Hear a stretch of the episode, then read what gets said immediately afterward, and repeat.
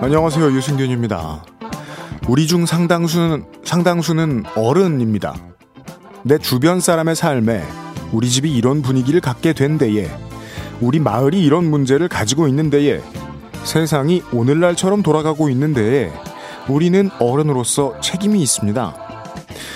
너무 무책임해 보여서 우리를 화나게 하는 사람들 중에는 자신에게는 인간, 인과관계의 책임이 없는 줄 아는 사람들이 있습니다.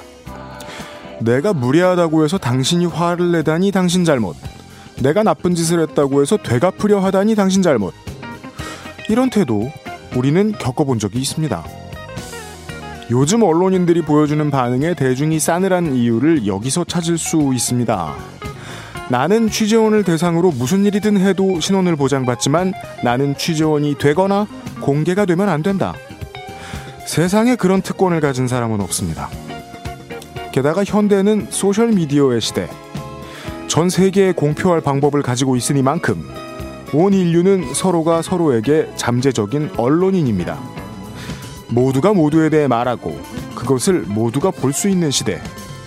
보호받아야 할 언론인의 범위에 대해 다시 생각해 봐야겠습니다. 이브닝 브리핑이었습니다. 미국 플로리다 출신의 Southern rock 밴드 시스터 헤이즐의 94년곡 All For You가 10월 17일 주말엔 CBS 첫 곡이었습니다. 실제로 많은 언론인들한테 제가 물어봐도 언론인은 언론인을 취재하거나 언론인의 문제점을 얘기하는 걸 별로 좋아하진 않는 것 같아요. 그게 언론인에게 복수를 당하는 게 걱정이 돼서인지 아니면 언론인은 보호해야 한다는 사명감 때문인지 구분이 잘 가지 않을 때가 더러 있습니다.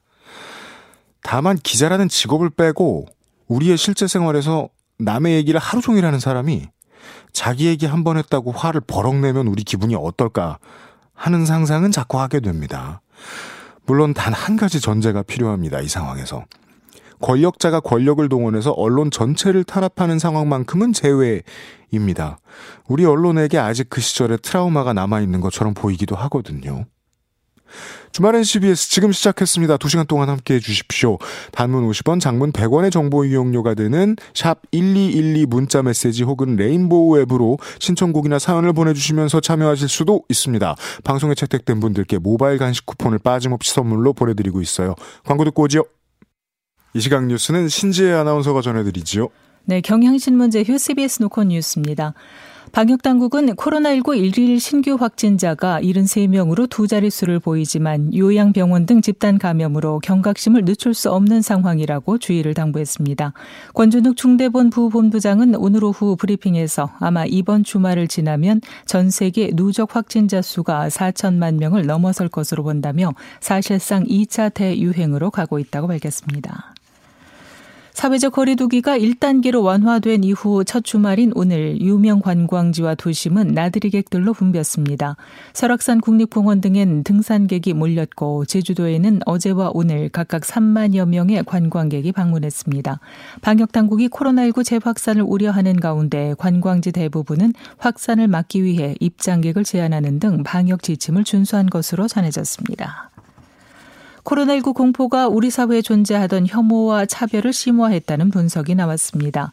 국가인권위원회 등의 주최로 이달 초에 열린 세계 인권 도시 포럼의 참가자들은 코로나19 사태 이후 외국인과 성소수자 등에 대한 차별이 더 공고해졌다고 진단했습니다. 서해상에서 우리 선박 한 척이 항로 착오로 인해 북방 한계선을 넘었다가 복귀했습니다.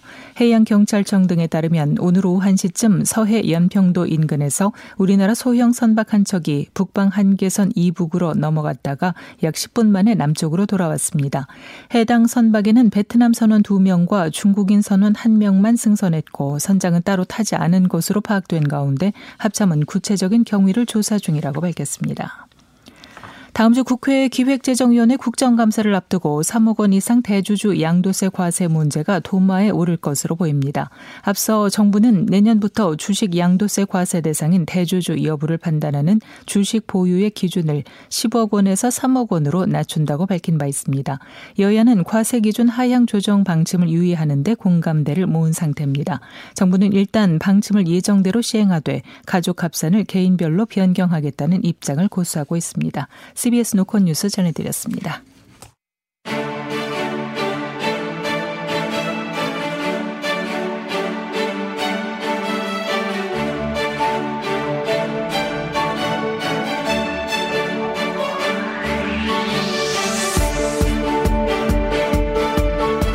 위켄드 뉴스 오마이뉴스의 박정호입니다.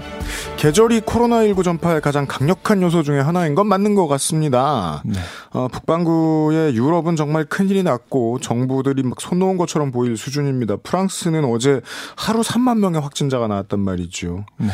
반대로 남반구의 호주는 여름이 오면서 지금 대도시 봉쇄령을 풀었는데도 우리나라 수준밖에 확진자가 안 나오고 있는 걸로 제가 확인을 했고 그럼에도 불구하고 뭐 날씨가 전부는 아닙니다. 아르헨티나처럼 더워졌는데도 역대 최다 하루 확진자 17,000명을 넘나들고 있는 곳도 있습니다.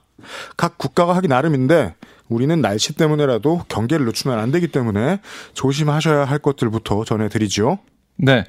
오늘 영시 기준으로 보면 신규 확진자가 73명인데요. 전날보다 26명 늘어났습니다. 지역 발생이 62명, 해외입 11명인데요. 보면 수도권이 50명의 환자가 발생을 했어요. 네. 경기도가 32명, 서울 17명, 인천 1명 이렇게 나와 있는데 특히 요양병원 재활병원에서 확진자들이 발생하고 있습니다. 알려주시죠. 경기 광주시 SRC 재활병원에서 오늘 영시 기준 총 17명의 확진 판정을 받았었지만 네. 확진자들과 접촉한 244명에 대한 검사 결과 32명으로 늘어났고요. 음. 부산 해뜨락 요양병원 관련 확진자도 어제 영시 기준보다 1명이 늘어나서 총 59명이 아, 됐습니다. 네. 서울 중랑구 이마트 상봉점 관련 확진자도 8명까지 늘어났고요. 음. 역학조사 해봤더니 직원들이 구내 식당을 90% 이상 이용하고 있었고 그렇죠. 휴게실과 탈의실 등을 공 동으로 이용하고 있는 것으로 파악이 됐습니다. 음, 당연합니다. 네. 서울 송파구 잠원 의료기기 관련 확진자도 16명이 됐는데 음. 여기는 누워서 치료를 받을 수 있는 공간이 있고 밀집된 장소로 여러 사람이 머물면서 대화하고 식사를 하면서 집단 감염된 것 감염된 것으로 방역당국 보고 있습니다. 심지어 뭐 실내에 노래방 기계도 있다고 하더라고요. 네, 네. 그렇습니다. 그리고 인천 남동구의 카지노바 사례에서는 2명이 추가로 감염돼서 현재까지 누적 확진자 15명이고요. 네. 이 밖에 경기 의정부시의 마스터 플러스 병원 63명, 경기 동tun천시 친구 모임 27명, 대전 유성구 일가족 명절 모임 30명 등의 사례에서도 확진자가 꾸준히 나오고 있는 상황입니다. 네. 그리고 여의도 순복음교회 집단 감염 그 관련 확진자로 보라매 병원에서 치료를 받던 환자가 지난 14일 사망을 했습니다. 그렇습니다. 역설적으로 여의도 순복음교회의 모임의 크기를 생각하면 오늘 아주 슬픈 소식이 있었습니다만은 잘 막았다고 표현할 수도 있을 것 같고요. 이게 코로나19 때문에 달라진 점이 하나 있다면 미국도 올해부터 금연 카지노가 등장했습니다. 처음입니다. 음. 역사상. 근데 국내 도박 관련 시설들은 대부분 금연 지정이 돼 있질 않습니다. 네.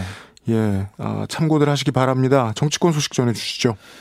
네, 라임 아, 옵티머스 사태 이 관련해서 여야 공방이 이어지고 있는데 특히 라임 사태 주요 인물이죠. 김봉현 전 스타모빌리티 회장이 A4용지 다섯 장 분량의 자필 입장문을 공개하면서 파문이 커지고 있습니다. 네, 내일 손지은 기자한테 물어보려고요. 서울신문에 있는 분들은 다 그거 봤냐고 원본 네. 서울신문으로 보냈죠. 네, 네, 그렇습니다.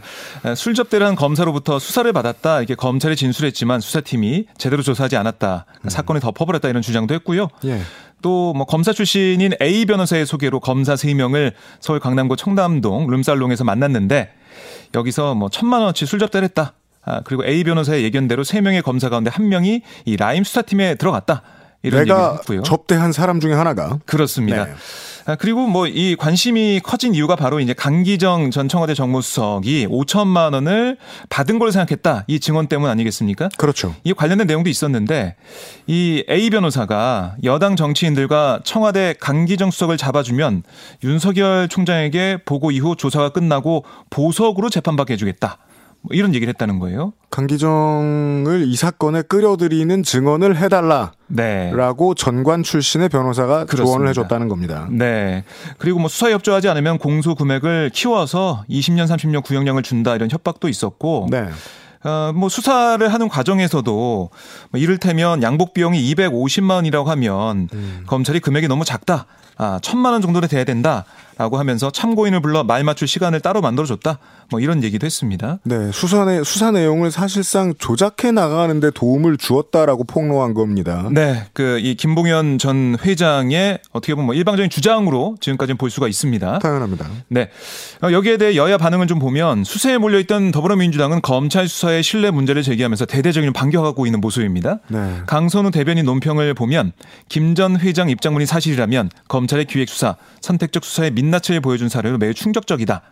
공수처 설치가 왜 필요한지 여실히 보여준 사례다라고 밝혔고요. 예. 법사위 소속 김용민 의원은 페이스북에 김 전 회장이 청와대에서 돈을 줬다는 기사와 강희정 전 수석의 반박을 보며 조작 가능성이 의심됐는데 그게 사실로 드러날 것 같다라고 얘기를 하고 있고요. 네. 현직 검찰총장의 개입이 의심된다 이렇게 주장을 하기도 했습니다. 다만 당일각에서는 사기꾼 말에 힘을 휘둘리다가 아, 자칫 헛발질할 수도 있다 이런 우려도 좀 나오고 있습니다. 재밌는 게이 오늘자 조선일보의 일면 헤드 라인이 어, 이 게이트 사건이 아니더군요. 음. 조선일보는 포기한 듯도 보였습니다. 네. 야당의 반응을 전해주시죠. 네, 야당은 좀 당혹감을 보이고 있어요. 네. 그러니까 이 사안에 대해서 당 지도부 공식 논평이 안 나오고 있거든요. 네. 이거 보면은 좀 어떻게 이걸 대응해야 되나 고민하고 있는 걸 보이고 아마 내일 정도 입장이 나올 거로 보입니다. 바쁘게 오늘간 논의를 할 겁니다. 그렇습니다.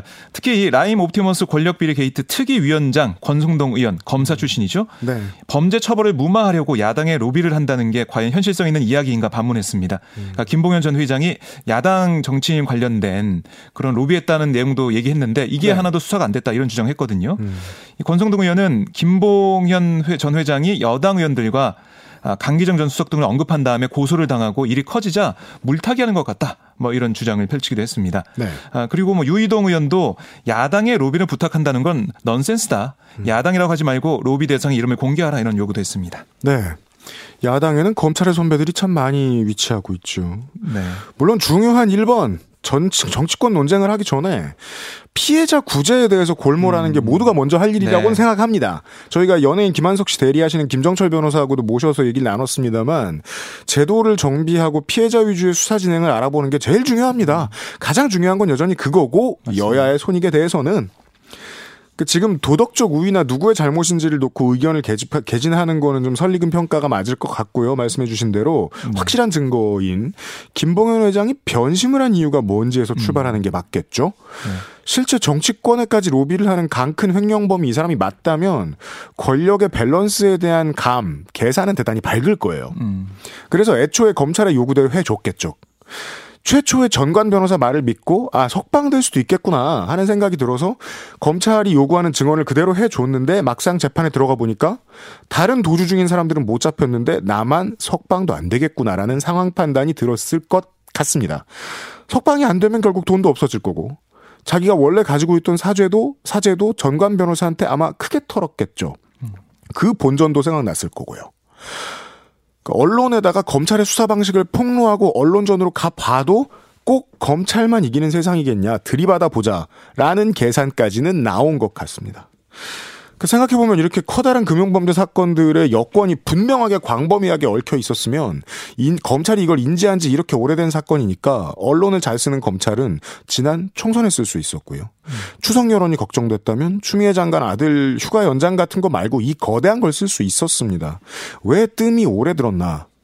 검찰이 원하는 대로 그림이 완성되지는 완성되지 못해서 그런 게 아닌가 하는 의심은 충분히 해볼 수 있습니다. 네. 네. 국감 관련 소식을 정리해서 전해주시죠. 네. 국감 보면은 뭐 공방이 사실 계속 벌어지고 있었는데요. 그 중에서도 어, 정책 지뢰로 주목을 받은 초선들이 좀 있습니다. 네. 아, 먼저 류호정 정의당 의원 같은 경우는 엄청 떴죠. 네. 네. 삼성전자 아, 이 어, 부사장의 증인 채택이 국감 시작 직전에 철회가 됐잖아요.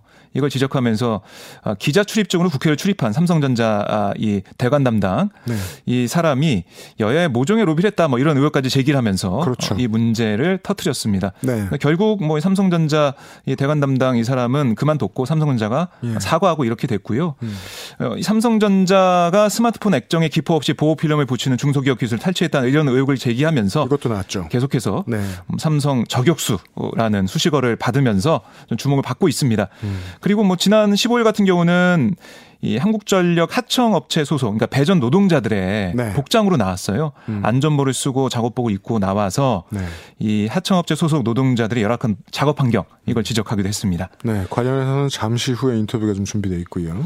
네, 그리고 박근혜 정부 시절 양승태 대법원의 법관 블랙리스트를 폭로했던 판사 출신의 이탄희 민주당 의원 지금 교육위에 있는데요. 네. 여기서 어 컨텐츠 소토군요. 그렇습니다. 교사 4명이 텔레그램 엠번방에 가담한 혐의로 수사를 받고 있다 이렇게 밝혔어요. 예. 뭐 전교사 3명은 직위 해제가 됐지만 기간제 교사 1명은 수사 개시 전에 스스로 학교를 그만뒀거든요. 네. 이게 뭐가 문제냐? 음. 이렇게 되면 이 퇴직한 기간제 교사의 경우 다른 학교에 재임용을 될 수가 있습니다. 그렇다 합니다. 네. 그래서 법적 보완이 필요한 실정이거든요. 네. 이걸 얘기해서 사람들의 또 관심을 끌고 아 이게 바뀌어야 되겠구나 이런 공감대를 얻어내고 있습니다. 네. 그리고 이 국민의힘 같은 경우는 행정고시에 합격해서 30년 정도 공직 생활을 했던 박수영 의원이 좀 어 이 뼈 공무원이라고 하죠. 어, 공무원 아, 네, 그렇죠. 출신다운 음. 네, 그런 지리를 좀 선보였는데 이게 이제 그, 어, 고위공직자든 아니면 시의원, 도의원, 이제 기초의회 의원들이든 뭐 몇 년 전에 PD수첩, MBC PD수첩에서 이 점을 밝히고 난 다음에 국회 정도에서 근절됐지만 업추비,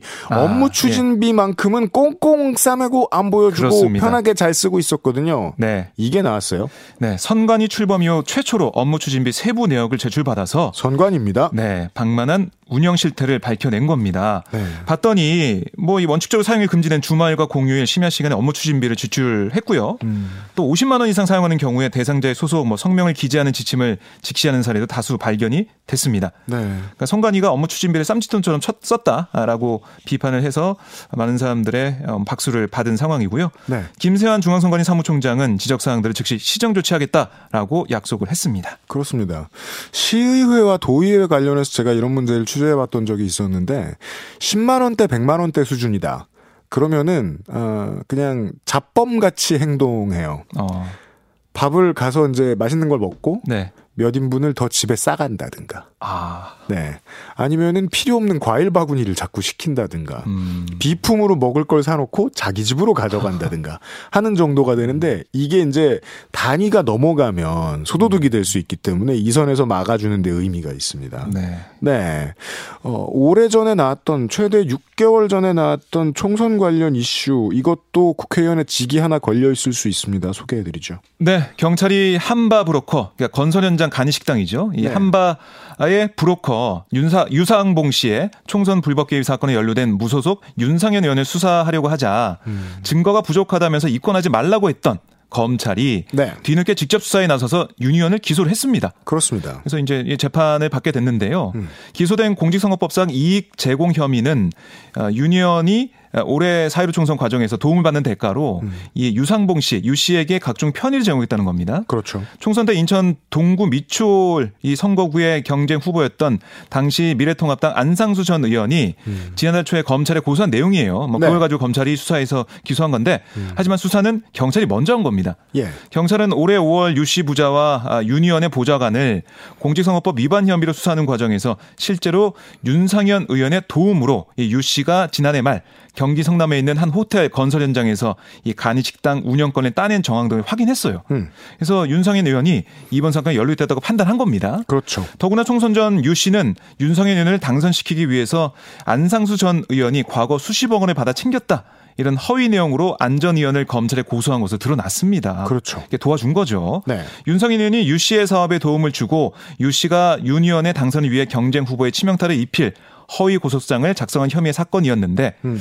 이에 따라 경찰이 이거 다 조사해봐야 되잖아요. 네. 그래서 윤상현 의원도 소환해서 조사할 필요가 있다고 보고 피의자 신분으로 입건하겠다 이런 의견을 올해 8월 검찰에 밝혔지만 한 차례 보안 수사를 지휘한 검찰이 경찰이 보완한 기록을 다시 검토하고도 두 차례나 입건하지 말라고 했습니다. 그렇죠. 결국 경찰은 윤현을 소환한 조, 조화, 조사하지 못했고요. 음. 유씨 부자와 그의 보좌관만 구속해서 겨- 검찰에 송치를 했습니다. 네. 윤상현 의원만 살았다는 겁니다. 그렇습니다. 예. 근데 이게 뭐 이상하게 반전이 일어납니다. 네. 지난달 초에 검찰이 안상수 전 의원으로부터 윤상현 의원의 이익 제공 등 혐의와 관련한 고소장을 접수하고 음. 직접 수사에 착수하게 되는데요. 네. 이게 이미 올해 7월에 안상수 전 의원의 전 비서관으로부터 같은 내용의 고발장을 접수를 했는데 음. 수사를 안 했던 거예요. 네. 근데 돌연 안전위원회 고소장을 받고는 나흘 뒤에 속전속결로 고소인 조사도 했고요. 음. 근데 이게 들어보니까 당시 인천지검 수사부서 관계자와 안전위원회 변호인이 전화 통화를 하다가 음. 고소장을 다시 제출하는 방안이 나왔, 다 이게 또 전해지고 있습니다. 갑자기 안상수 측과 검찰 측에 모종의 접선이 있었다는 겁니다. 그게 뭐 전화든 뭐든 간에. 네. 그래서 지난달 7일 안전위원회 고소인 신분을 조사하는 과정에서 고소장에 윤상현 의원의 이익 제공 혐의 관련 내용이 있는데 네. 죄명이 빠져 있자 안전위원에게 해당 혐의에 대해서도 고소할 의향이 있는지를 묻기까지 했습니다. 심지어 이걸 고소해 보실래요라고까지 제안했다는 뜻입니다. 검찰에서. 네. 결국 검찰은 경찰이 장시간 수사한 윤 의원의 이익 제공 혐의에 대해서는 혐의 소명이 부족하다며 사실상 소환 조사조차 못하게 하더니 음. 이 공직선거법 공소시효 만료를 앞두고 한 달간 정말 열심히 수사해서 경찰이 수사한 내용과 유사한 혐의로 예. 윤 의원을 기소한 겁니다. 그렇습니다. 네. 그러니까 법조계에서는 이게 좀, 좀 이상하다. 이상하죠. 이런 적이 없었다. 이런 얘기를 하고 있고요. 경찰도 이것도 이상하다라고 얘기하고 있고. 뭔가 고의적으로 봐주는 것 같은 수사는 이상하다고 말하지 않습니다. 네, 그렇습니다. 저럴 수도 있지라고 해요, 오히려. 네. 근데 봐주더니 갑자기 나중에 불러들이니까. 네. 안상수 의원 측하고 피해를 봤다고 하는 안상수 의원 측하고 검찰이 뭘 논의했는지, 음. 왜 논의했는지 이게 드러나야 이야기가 좀 진행이 될 수 있을 것 같고요. 네. 자, 오늘 오늘 전 세계가 주목하고 있는 이슈는 이것입니다. 국제뉴스 하나 좀 해주시죠. 네, 태국에서는 7월 이후 이 뿌라윳 짜노차 총리 퇴진과 군주제 개혁 등을 촉구하는 반정부 집회가 꾸준히 열리고 있는데요. 네. 초반에는 군정의 흐름을 따르는 뭐 뿌라윳 총리의 퇴진과 헌법 개정을 주로 촉구해왔지만 이후 절대적 권위를 지닌 왕실의 권한 축소에까지 요구를 넓히고 있습니다. 네. 그러니까 지난 13일 시위에 만 명 이상이 모였거든요. 음. 태국 정부가 방콕 주요 교차로 주변 도로를 폐쇄하고 바리케이트를 쳤고요. 음. 14일 왕비가 타고 있던 차량의 속도를 늦추게 하고 이른바 세 손가락 경 경례를 했다는 이유로 태국의 반정부 인사 두 명이 체포되기도 했습니다. 네.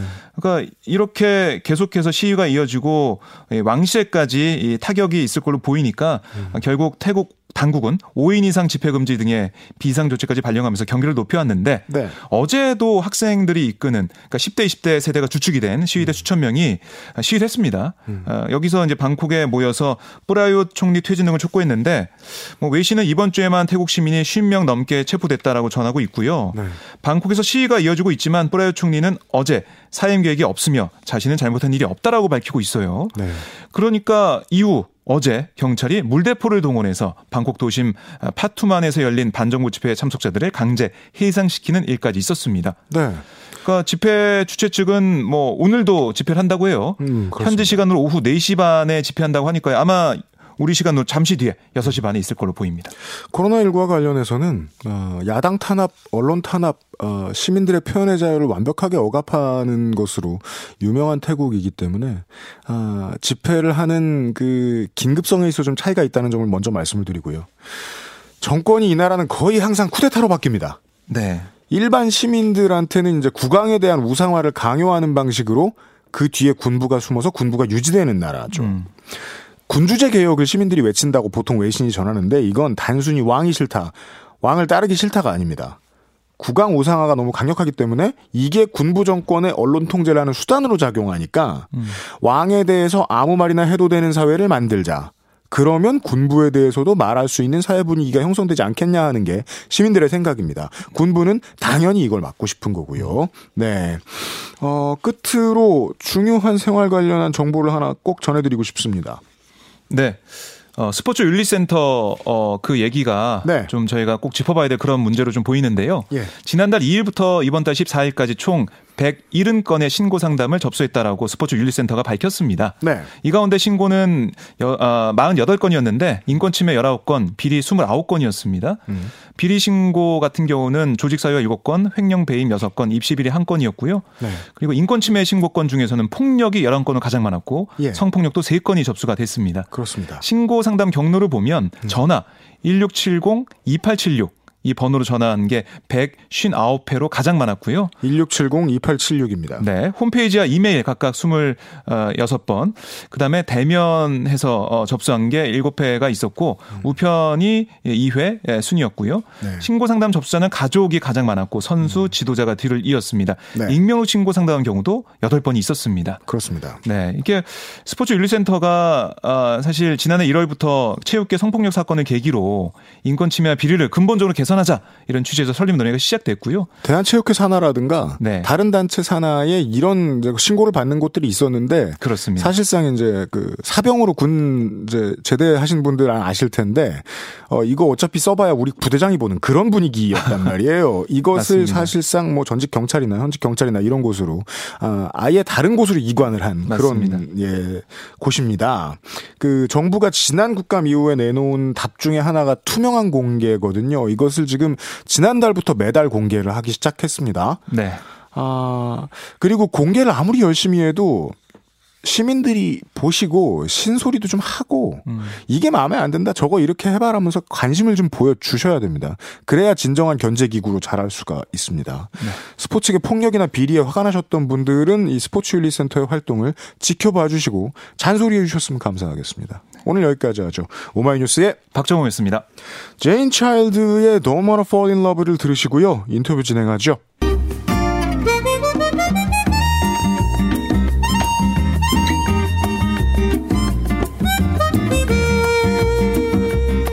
오늘 인터뷰도 국감에서 나온 이슈 하나 다루겠습니다.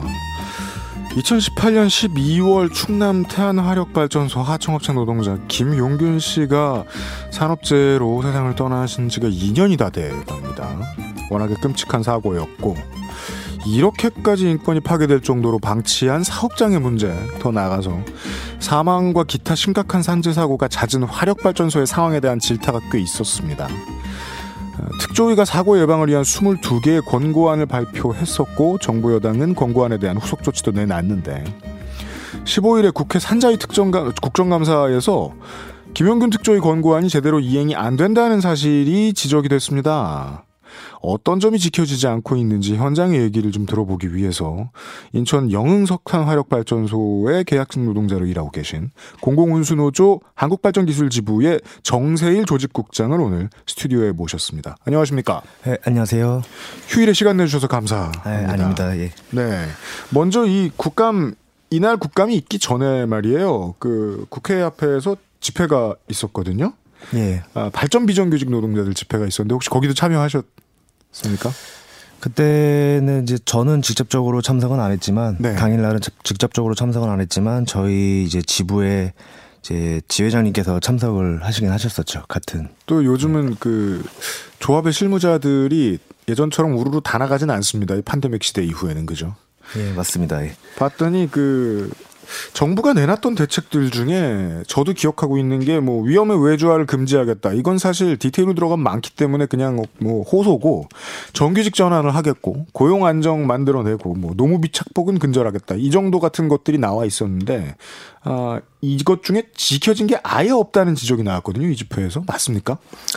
예, 맞습니다. 그 특조위 권고안 22개 권고안 중에 예, 지켜진 것은 아직 없습니다. 아 네. 없다는 말은 꽤 네. 공식적인 논평이십니다. 하나도 없다는 것. 그러니까 이제 어느 정도 이제 설비 개선이라든지 이런 거는 사실상 이제 고 김용균 사후 죽음 이후로 설비 개선은 사실 된 것도 있어요. 일정 부분 사실 된 것도 있고 하지만 네. 근본적인 문제죠. 그 저희 특 22개 권고안 중에 1 권고안인 이제 직접 고용하고 직접 음. 운영하고 하는 그런 문제, 처우 문제, 네. 그다음에 그런 문제에 대해서는 전혀 되지 않았죠. 예. 고 김영균 씨와 동일한 일을 하시는 분들 중에서는 이 발전사 측에 발전소 측에 직접 고용이 되신 정규직도 계시죠. 다시 한번. 정규직들이 계시죠.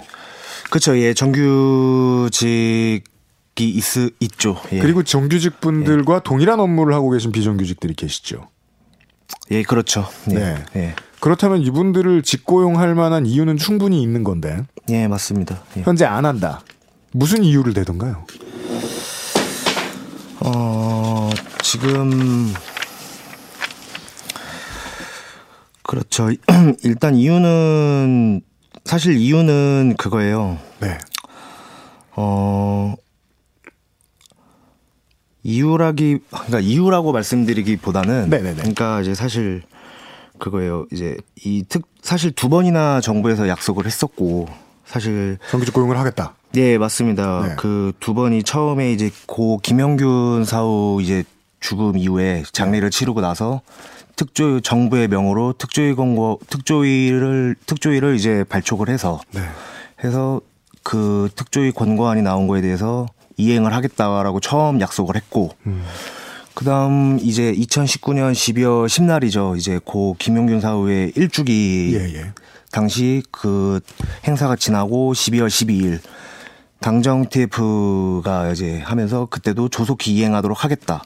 해서 정부 여당에서 약속을 했죠. 정부당 두 번, TF는 두 번 약속한 거네요. 사실상 정부는 두 번을 약속을 했죠. 이게 사실 구두적인 약속이 아니고 서면도 있고 실제로 그런 약속이 있습니다. TF가 해서 네. 사고 이후에 현장에 달라진 것들로는 뭐가 있습니까? 우선 뭐 짧게 긍정적인 것들부터 짚고 아, 예. 짧게만. 긍정적인 것들은 네.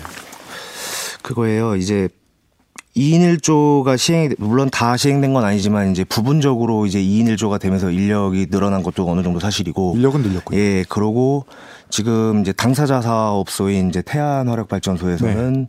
충분히 설비 개설 계속 지금도 하고는 있기는 있어요. 음. 실제로 저희 지금 영흥 화력 발전소 저도 같이 같은 일을 하는 동료 입장에서도 설비 개선도 사- 어느 정도 된 부분도 사실이고 음. 제일 큰 부분은 이제 28년 만에 산업안전보건법이 다시 개정이 되어서 아, 네.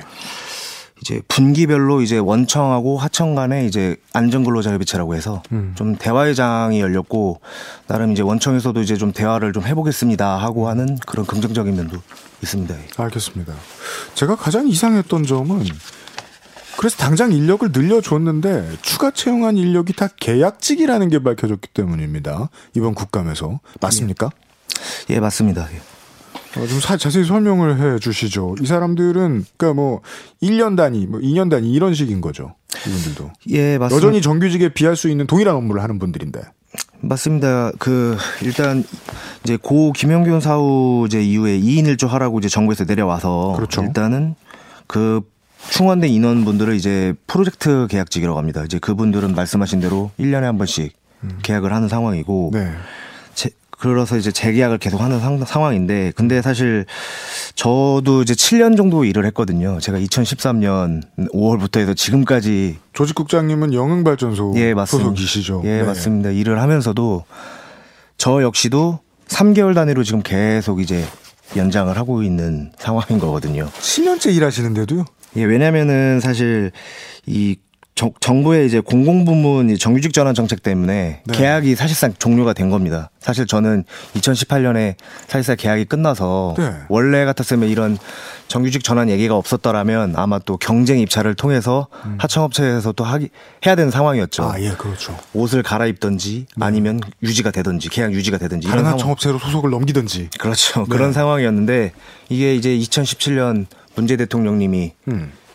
이제 정규직 비정규직 제로화 시대라는 발언을 하면서 인천국제공항에서 하면서 이게 테이블에 이제 공식 테이블에 하면서 음. 그 이후부터 저는 계약이 끝났음에도 불구하고 어떻게 될지 모르기 때문에 네. 계속 3개월 단위로 연장을 하고 있는 거죠. 그러니까 사실상 프로젝트 계약직이라고 해서 1년 단위로 계약하시는 분이나 네. 저같이 이제 5년 이상, 7년 이상 근무하시는 분들도 똑같은 상황이죠, 사실. 과도기 치곤 너무 길군요. 네, 그렇죠. 예. 알겠습니다. 그, 저, 엄태영 의원의 자료를 잠깐 좀 짚고 넘어가겠습니다. 아, 발전 5개사, 한국 한전과 한수원 포함이죠. 최근 5년간 발생한 안전사고 사망자 42명 중에 본사 직원은 한 명밖에 없고 나머지는 모두 협력업체다. 비정규직이다. 쉽게 말해. 18년에 고 김영균 씨가 돌아가신 이후에 240명 인명사고가 발생을 했는데 그리고 그 중에 13명이 돌아가셨고 여전히 협력업체 직원이 이 중에 12분이다. 그렇다면은 음 아무래도 비율상 위험의 외주화로 보는 것이 타당합니다. 예, 맞습니다. 예. 주로 냉정하게 말해서 주로 비정규직이 목숨을 잃었습니다. 근데 이렇게 정규직 전환을 늦게 하는 이유가 뭘까요? 정부 TF는 뭘 합니까? 사실상 이제 언론적인 얘기를 하죠. 이행하겠다. 조송이 조속히 이행하겠다. 노력해 하던 얘기 또 하는 거네요. 네, 노력해 보겠다. 뭐 이런적인 언론적인 얘기고요. 근데 네. 제가 사실 생각했을 때 가장 큰 문제는 아까도 말했지만 사실 정부의 의지 부족이라고 좀 많이 생각이 듭니다. 그러니까 두, 아까도 마, 앞서 말씀드렸지만 사실 정부 여당에서 두 번이나 약속을 했고 네네.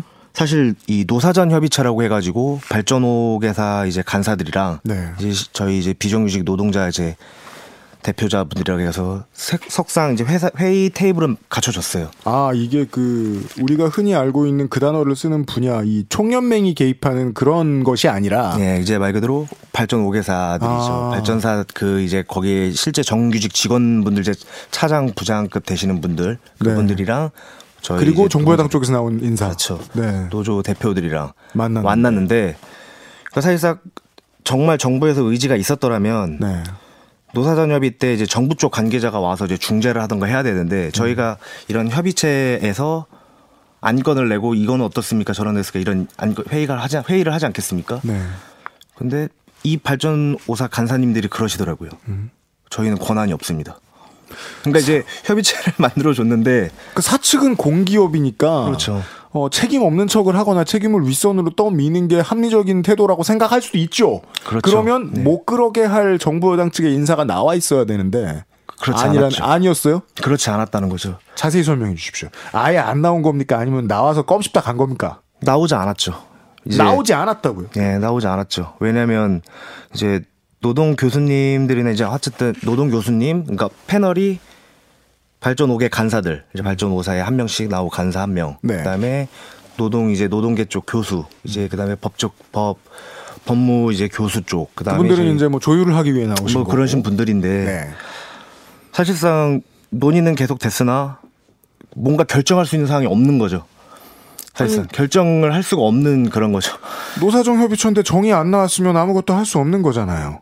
그렇죠. 그러니까 뭐 우선 얘기해서 하면은 아 자기네들은 권한이 없 권한이 없습니다. 뭐 이런 식인 거죠. 그러니까 지지부진한가 말 그대로 흐지부지한 그런 논의인 거죠. 사실상 뭔가 결정이 안 되는. 제가 이게 좀 황당하니까 다시 한 번만 확인 질문을 드리겠습니다. 네네. 예. 어, 발전 5개 사 측의 인사들인 들은 나와 앉아 있었고 음. 정부 측 관계자들은 나오지 않았고 발전 그렇죠. 5개 사 측 관계자들은 우리는 책임이 없다는 말만 하고 돌아갔다는 거잖아요. 그렇죠. 그럼 파토예요, 보통 전문 용어로 이걸. 그렇죠. 예. 왜냐면 우리가 흔히 생각하기로는 이번에 코로나 사태 이후로 총연맹 단위에서 노사정 협의체를 뭐 들어가니 많이 하면서 큰 사고가 있었기 때문에 아, 청취자 여러분들도 많이 신문에서 그걸 보셨습니다. 민주노총 이야기라든가. 그렇죠. 근데 이 경우는 반대잖아요. 그때는 총연맹이 안 나왔는데 네. 이 경우는 노동자들 대표가 다 나왔고 사측 대표도 다 나왔는데 정부 측 대표가 안 나왔다는 거잖아요. 맞습니다. 예. 아, 그러니까 그러면 의지 박약 문제를 지적할 만합니다. 그렇죠. 아까 그 당정 TF에서는 이제 한전 아, 어, 언급해도 되는지 모르겠지만 그럼요. 그 다섯 개 당정 회사 TF 중에 때 뭐가 있겠습니까? 당정 TF에서는 네. 뭐 한전산업개발이라는 회사를 활용을 해서 하겠다라고 사실상 말을 해서 네. 그 노사전 협의체에서 그래서 이제 그거에 대해서 이제 할 거냐는데 이제 사실상 자회사로 뭐 그런 정규직 채용을 하겠다. 뭐 그런 식인 거죠. 그런 식으로 해서 이게 노사전 협의체를 계속 했지만 네.